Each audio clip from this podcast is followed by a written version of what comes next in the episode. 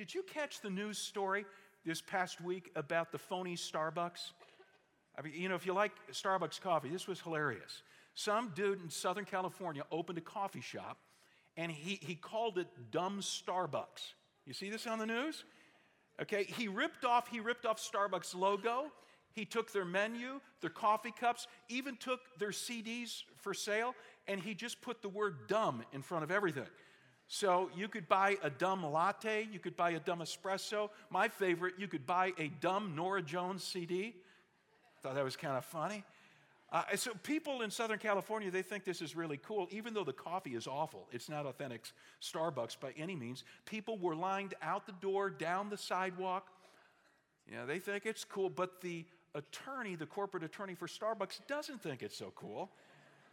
And he's threatened to sue them and the dumb Starbucks people say, oh, wait a second, we're protected by uh, parody law.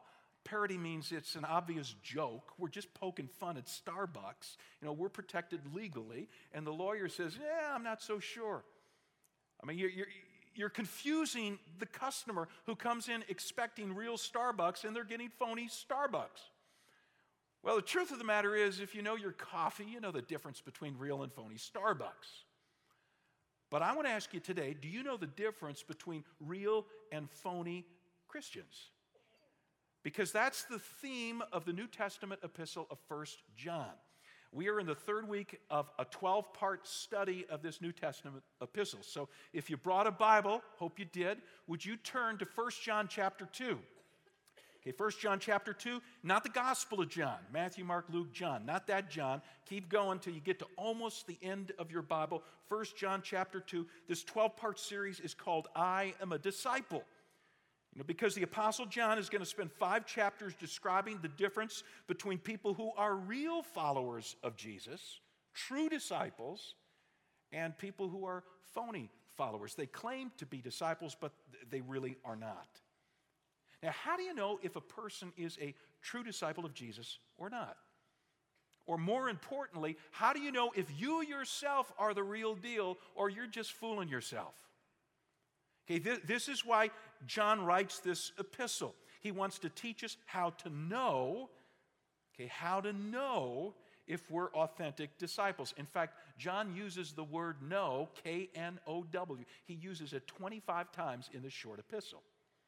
Okay, he wants you to know, to know, to know, to know the truth about where you stand with Christ. Now, there's, a, there's another reason that John likes this word know, and uh, that is because in his day he was facing a heresy that was in danger of creeping into the church. He wanted to put a stop to it. The heresy was called Gnosticism. Say Gnosticism with me. Gnosticism comes from the Greek word gnosis, which means knowledge or knowing. Now, now, the Gnostics taught that if you want, listen to this, if you want a relationship with God, you, have to acquire some secret knowledge. That's how you get a relationship with God, secret knowledge. How do you get the secret knowledge? Well, that's a secret, okay? So some people got it, some people don't got it. John says, This is ridiculous. You know, that, that's not how you know that you, you, you know God.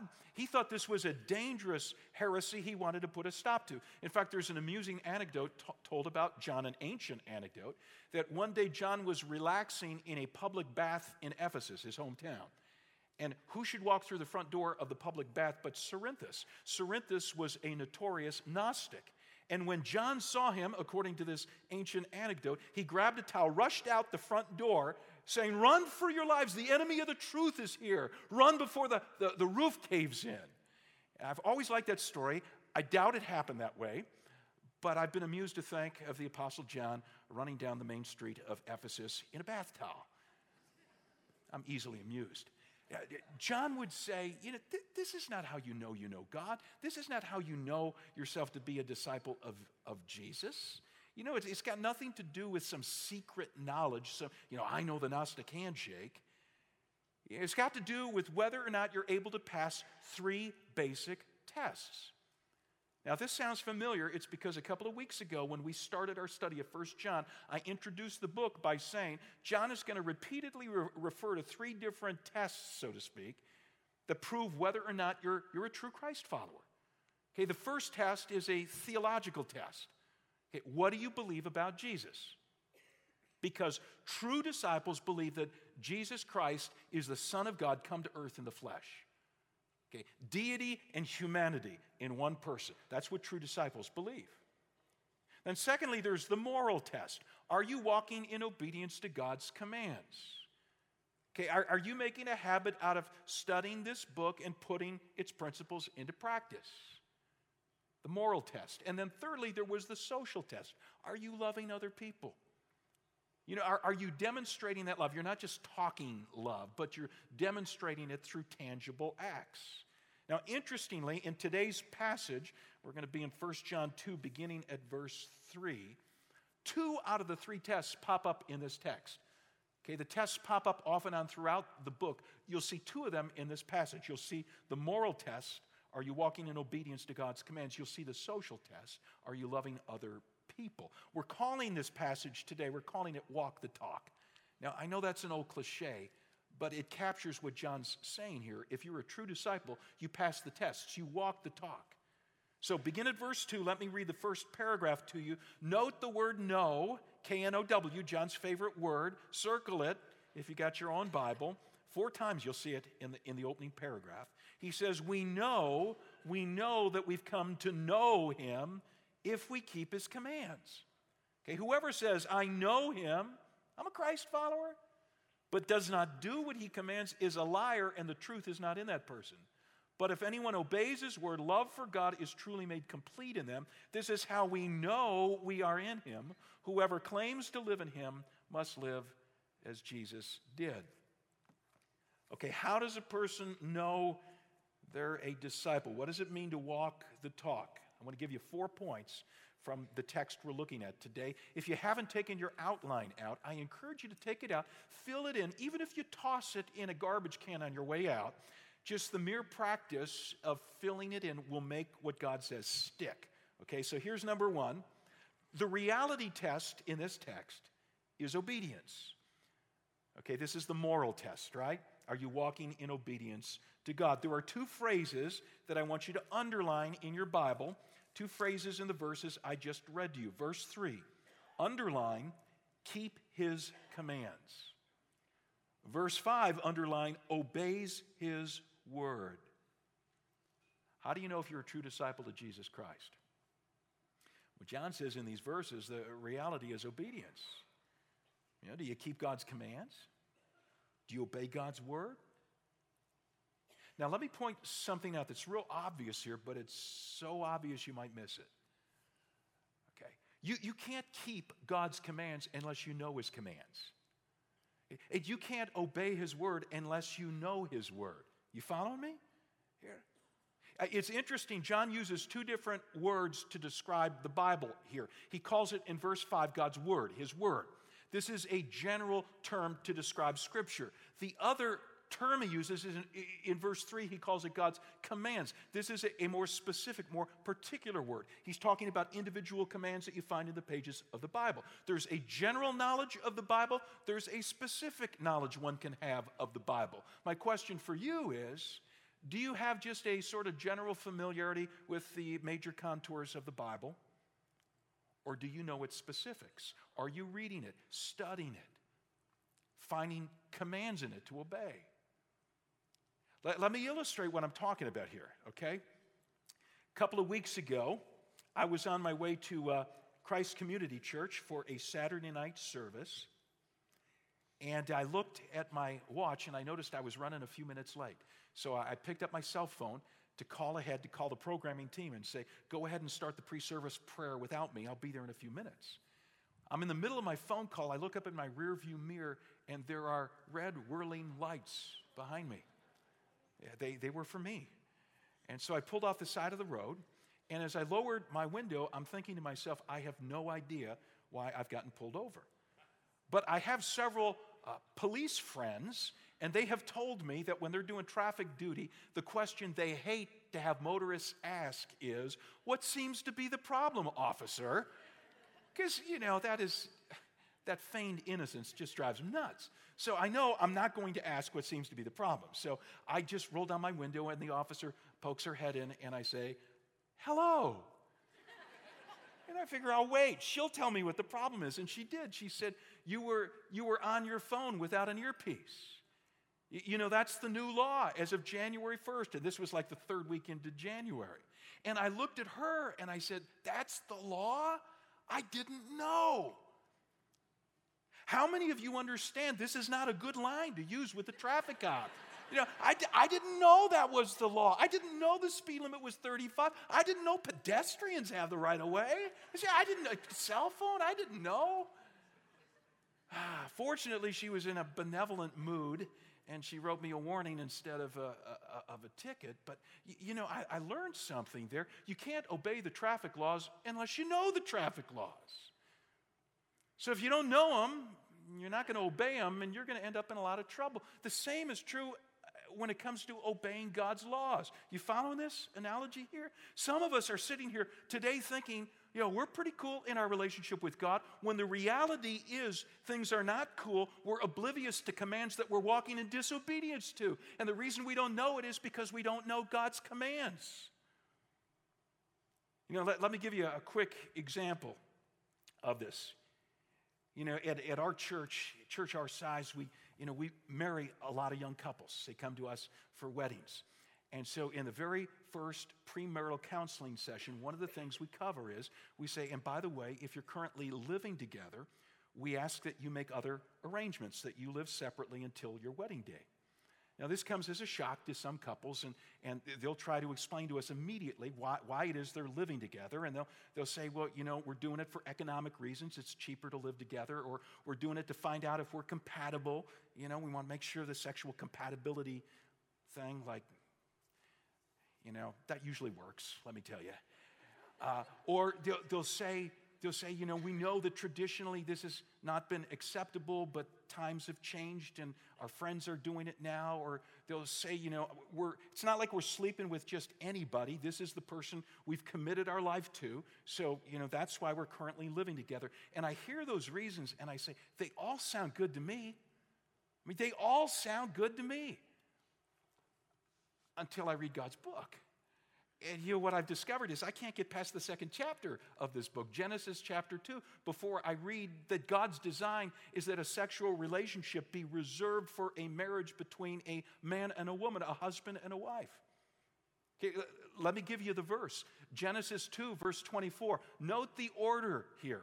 This is God's design. God's word says that's why a man leaves his father and mother and is united to his wife, and then they become one flesh. So you leave home, you get married, husband and wife united, and then you have sex. So we share God's design with couples. We say, okay, this is God's plan laid out in His holy word. And as you might guess, we get two reactions. Okay, some couples look at us and say, you know, you want us to move out? Adios. you know, we'll find another church to marry us. But some couples say, wow, this is God's command. You know, really, we didn't realize that. I mean, we knew traditionally people haven't done it, but we just, we didn't know it was like in the Bible. Now that we see it's in the Bible, here's what we're going to do we're going to move out, we're going to live separately until our wedding day. Who are the true disciples? See, the reality test is obedience. Are you willing to obey God? Now, I know that some of you may be thinking at this point rules, rules, rules. Yeah, I don't want rules. I want a relationship with God. And I understand because I'm not a big fan of stupid man made rules. But I want to tell you if you find the command in the Bible, it's not a stupid man made rule, it's a wise God made rule. And one of the things I've discovered about the commands of Scripture, even when initially I don't like them and they just seem wrong or over the top to me, I've discovered over years of walking with God in His Word that His commands are always for my best. Besides that, why do we think, why do we think that God's rules are at odds with enjoying a relationship with God? Why do we think these two things are antithetical? The reality is they go hand in hand. I want you to go back to verse 5, 1 John 2, that I read a moment ago. It says, But if anyone obeys his word, you know, keeps the rules, if you would, God's rules, love for God is truly made complete in them. You hear what John's saying here, friends? He's saying the more we obey God, the greater our love for God grows. Jesus made the same connection between obedience and love in John 14, verse 21. He says, Whoever has my commands and keeps them is the one who loves me. Don't say you love me if you're not willing to obey me, Jesus says. They go hand in hand. The one who loves me by obeying me will be loved by my Father, I too will love them and show myself to them. You know, the, the reality test for a true disciple is obedience.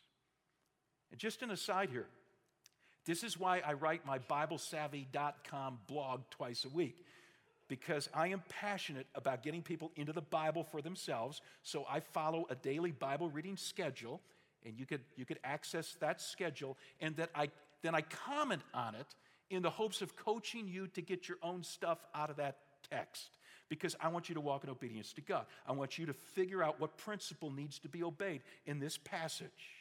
And so if you haven't checked it out, uh, BibleSavvy.com twice a week. Number two, the role model for this obedience is Jesus. Look again at verse 6. This verse blows me away. Whoever claims to live in him must live as Jesus did. That's all. Whoever claims to live in him must live as Jesus did. Yeah, suppose I told you today that I just started taking violin lessons because I plan to play the violin like Joshua Bell someday. You know who Joshua Bell is? If you don't, Google him. An amazing violinist. So, yeah, I'm going to be like Josh. Or suppose I, I, told you I just enrolled in a business course at the local community college because I plan to run a company like Bill Gates someday. You know, Bill's kind of my role model. Run a company like Bill. Or suppose I told you that I've been hitting a lot of balls in a uh, indoor driving range this winter because this spring I hope to hit my tee shot like Tiger Woods. So if I said this to you, what would you say to me? You would say, You're delusional, Jim, wouldn't you? See, I'll tell you about my only golf lesson ever. Some of you have heard the story before. Some years ago, a friend of mine said, Hey, I'll pay for a professional lesson if you want. So I went to a pro for a golf lesson. And if you've never done this, it's, it's kind of awkward when you're taking the lesson because he's adjusting your grip and your stance and your backswing and your follow through. And, and so I hit a lot of flubs. And what I didn't know is that one of my staff members had heard that I was going to take this lesson and so he got there ahead of me, hidden some bushes with a video camera. Caught all my flubs, you know, on camera. And then this same guy gave the announcements the next weekend at our services and played bits and pieces of my flubs. Yeah, he no longer works at Christ Community Church. Yes. You know, it's ridiculous to think I'm ever going to golf like Tiger Woods. And yet, John urges me and you to live as Jesus would, to live as Jesus did. You know, as over the top as this challenge seems to be, our role model when it comes to obedience is Jesus Christ. And Jesus obeyed God the Father 100% of the time, never disobeyed. John 8, verse 29, Jesus says, I always do what pleases the Father. That's my role model. Jesus, I always do what pleases the Father. Philippians 2, verse 8 says that Jesus humbled himself by becoming obedient. Listen to this obedient to death, death on a cross. Jesus was obedient. My role model was obedient to the point of death. Is Jesus your role model? Now, I'm, I'm not asking, is Jesus a good role model? Because we know the politically correct answer to that is, of course he is. But I'm asking, is Jesus your role model? In other words, are you consciously, deliberately seeking to emulate Jesus in every area of your life, day after day after day? D- does, does what come out of your mouth sound a lot like what would come out of Jesus' mouth? Because he's your role model. Are you as concerned for the poor as Jesus was? And he is, because he's your role model. Jesus got baptized publicly. Have you ever been baptized? Because he's your role model. Is what you view on the internet what Jesus would view on the internet? He's your role model. Jesus loves your boss. Do you love your boss? Jesus is your role model. When the devil tempted Jesus, Jesus fought back with Bible verses. Are you learning Bible verses by heart with which to fight temptation? Jesus is your role model. See, maybe it's time to bring back the WWJD bracelets so that we're reminded countless times in the course of a day that we're to be asking, what would Jesus do? Look again at verse 6. Whoever claims to live in him must live as Jesus did. Friends, this is what it means to walk the talk. If you, if you claim to live in Jesus, that's the talk part. You say, I'm a Christ follower, then you must live as Jesus did. That's the walk part. The walk that's supposed to line up with your talk. In fact, John actually uses the word, talk, uh, the, the word walk here in verse 6. I'm not sure why our English translators translate it as live, but the second live you see in verse 6 actually should be translated walk. That's literally the word that's being used here. Know, if you claim to live in Jesus, you must walk as Jesus did. Let me tell you why I like the word walk. Okay. It's because following Jesus is a step by step process. You've heard the question before how do you eat an elephant, right? So, what's the answer to that? How do you eat an elephant? One bite at a time. Question how do you walk as Jesus did? Answer one step at a time. Right. So don't be overwhelmed by the thought that, oh, Jesus is my role model, like I'm supposed to be a perfect reflection of Jesus by the end of next week. No, that's unrealistic. But the expectation is that step by step throughout the course of a day, you're following Jesus. You're doing what Jesus would do. Now, if that sounds difficult, it, you know, it is. But the bonus here is that Jesus gives the power, He gives the determination, He gives the strength to pull this off step by step by step. You know, I love the analogy that John uses, not here in the first epistle, but in the Gospel of John for our spiritual union with Jesus and what it produces in us. I mean, before I, I give you the metaphor, look again at verse 6. Okay, it closes with, with saying that we should walk as Jesus did, but the line before it says, you know, John says, I'm talking to people who claim to live in Him.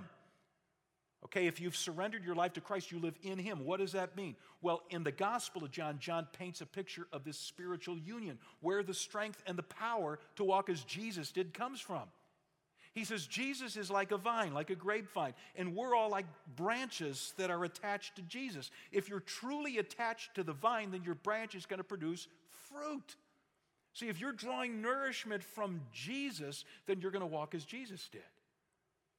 But believe me when I tell you, the Christian life is not difficult, it's impossible. If you try to obey Jesus on your own, no chance.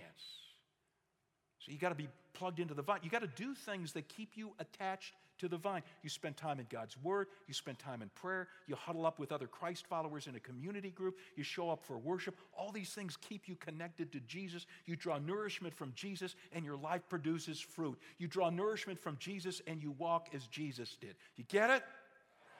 Good. Got to come from Jesus. Number three, rule number one is love. Okay, John has been talking about obeying God's commands. But now he's going to zero in on one of those commands in particular. Interestingly, in the next two verses, he's talking about a command, a command, a command, but he doesn't explicitly tell us, at least not immediately, what command he's got in mind. So as I read verses 7 and 8 to you, see if you can figure out what command John is thinking about as he writes verses 7 and 8. He says, Dear friends, I'm not writing you a new command, but an old one, which you've had since the beginning. The old command is the message you've heard. Yet I'm writing you a new command. Its truth is seen in him and in you because the darkness is passing and the true light is already shining. Hey, stop there. What command do you think John has in mind in these verses? Any idea? Call it out if you think you know. Okay, love your neighbor, love others. How do we know that that's what John has in mind? Well, for starters, I cheated. I, I dropped down to verse 10. I looked at the fuller context. In verse 10, he says, Anyone who loves their brother and sister lives in the light. So I know that's the command John has in mind when he writes verses 7 and 8. But there's another reason I know that John has loving others in mind. It's because of the way he begins verse 7. He begins it with the words, Dear friends. Now, if we were reading this in the original Greek text, what we'd understand is not dear friends, that's our English translation. What he writes literally is loved ones. Isn't that interesting? He's going to remind us of the command to love others, and he begins by saying, By the way, I really love you guys. I really love you guys. Now, now look at verses 7 and 8. In verse 7, John refers to the love others command as an old command. You see the word old pop up a couple of times. And then in verse 8, he calls it a new command. Like, make up your mind, John. Is this an old command or is it a, a new command? Yes. it's, it's both. It's an old command because, look at the middle of verse 7, because it's a command that's been around since the beginning. You see that line? Since the beginning. That's why it's old. Since the beginning of what? Uh, some Bible scholars say, well, since the beginning of a walk with Jesus. John's writing to people and saying, since the minute you put your trust in Christ, the minute you surrendered to Him, you've been hearing this command love others, love others, love others.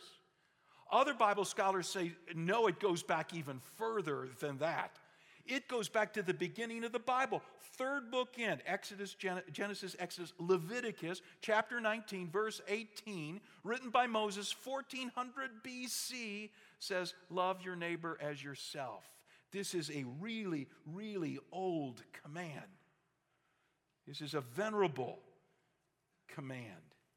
You know, this is a command that holds a position of honor among other commands. This is a command that ought to be at the top of our to do list. And yet, on the other hand, he says this is a new command.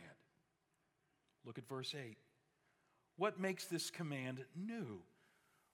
Well, right after he says, I'm writing you a new command, the next line is, and its truth is seen in him. Stop there. The truth of this command is seen in who? In Jesus. John says, Let me tell you why this command is a new command. Jesus comes on the scene, he takes an age old command and he gives it new meaning because he raises the bar, he raises the standard. If you want to know what loving others looks like, look at Jesus. You say, Oh my goodness. He's not only my role model when it comes to obedience in general, he's my role model when it comes to loving others specifically. If you want to know what loving others looks like, look at Jesus. Jesus loved bad people. And I think of the uh, money grubbing tax collector Zacchaeus. Jesus loved him. Jesus loved needy people. I call to mind the desperate beggar blind Bartimaeus sitting by the side of the road outside Jericho. Jesus passed by. He calls, Jesus, Jesus. And everybody wants to hustle Jesus on. And he says, No, stop. And he cares for this man, heals this man. Jesus loved annoying people. You won't find people more annoying than his disciples. You know, they, they would break out into an argument at the drop of a hat over things like, which of us is the greatest? Imagine living with that day in, day out. Jesus loved hurtful people. Roman soldiers nail him to a cross and he prays, Father, forgive them. They just don't know what they're doing. Jesus loved rebellious people, people like you and me, people who thumb their nose at him and walk away. Loves those kind of people. Let, let me ask do, do you love bad, needy, annoying, hurtful, rebellious people? Do you? I didn't think so. I don't either. Which is why we got to go back, back to the previous point again. Jesus is not only our role model, but the ability to do what Jesus did has got to come from Jesus himself. See, he's the vine that produces nourishment so that we branches can produce fruit. He's the love that we got to draw upon if we're going to love unlovable people. Anybody can love lovable people. We all love lovable people. The true test is can you love the unlovable people in your life or people who, even though you love them, they do unlovable things and you're still called upon by God to love them? You could only love them if you draw upon Jesus' love for them. That's where it's got to come from, from the vine. You know, this command that Jesus wants us to walk in obedience to is the command to love others. And that brings us to a fourth and final insight here. You know, if we reject this, if, if we fail to love others, the rejected alternative is hatred. You know, look at verse 9 and following. Anyone who claims to be in the light but hates a brother or sister is still in the darkness. Anyone who loves their brother and sister lives in the light. There's nothing in them to make them stumble. But anyone who hates a brother or sister is in the darkness, walks around in the darkness. They don't know where they're going because the darkness has blinded them. See any repetitious words there? You know, the first week of this series, when I was introducing you to First John, I warned you John is a black and white sort of guy. I mean, there is no gray, there is no middle ground with John. You see that in the verses I just read to you? You either love people or you what? You hate them. You could say that out loud. Okay? You either walk in the light or you stumble around in what? Darkness. Do- doesn't it bug you when John speaks in those sorts of stark contrasts? Don't you just want to object? Come on, John, there's got to be some middle room, uh, room here. I mean, I admit that there are people that I just don't love as I should, but I don't hate them. It's just that I think they're jerks. May I ask you a question? Who are the jerks in your life right now? Yeah, I'm serious. Are you married to a jerk?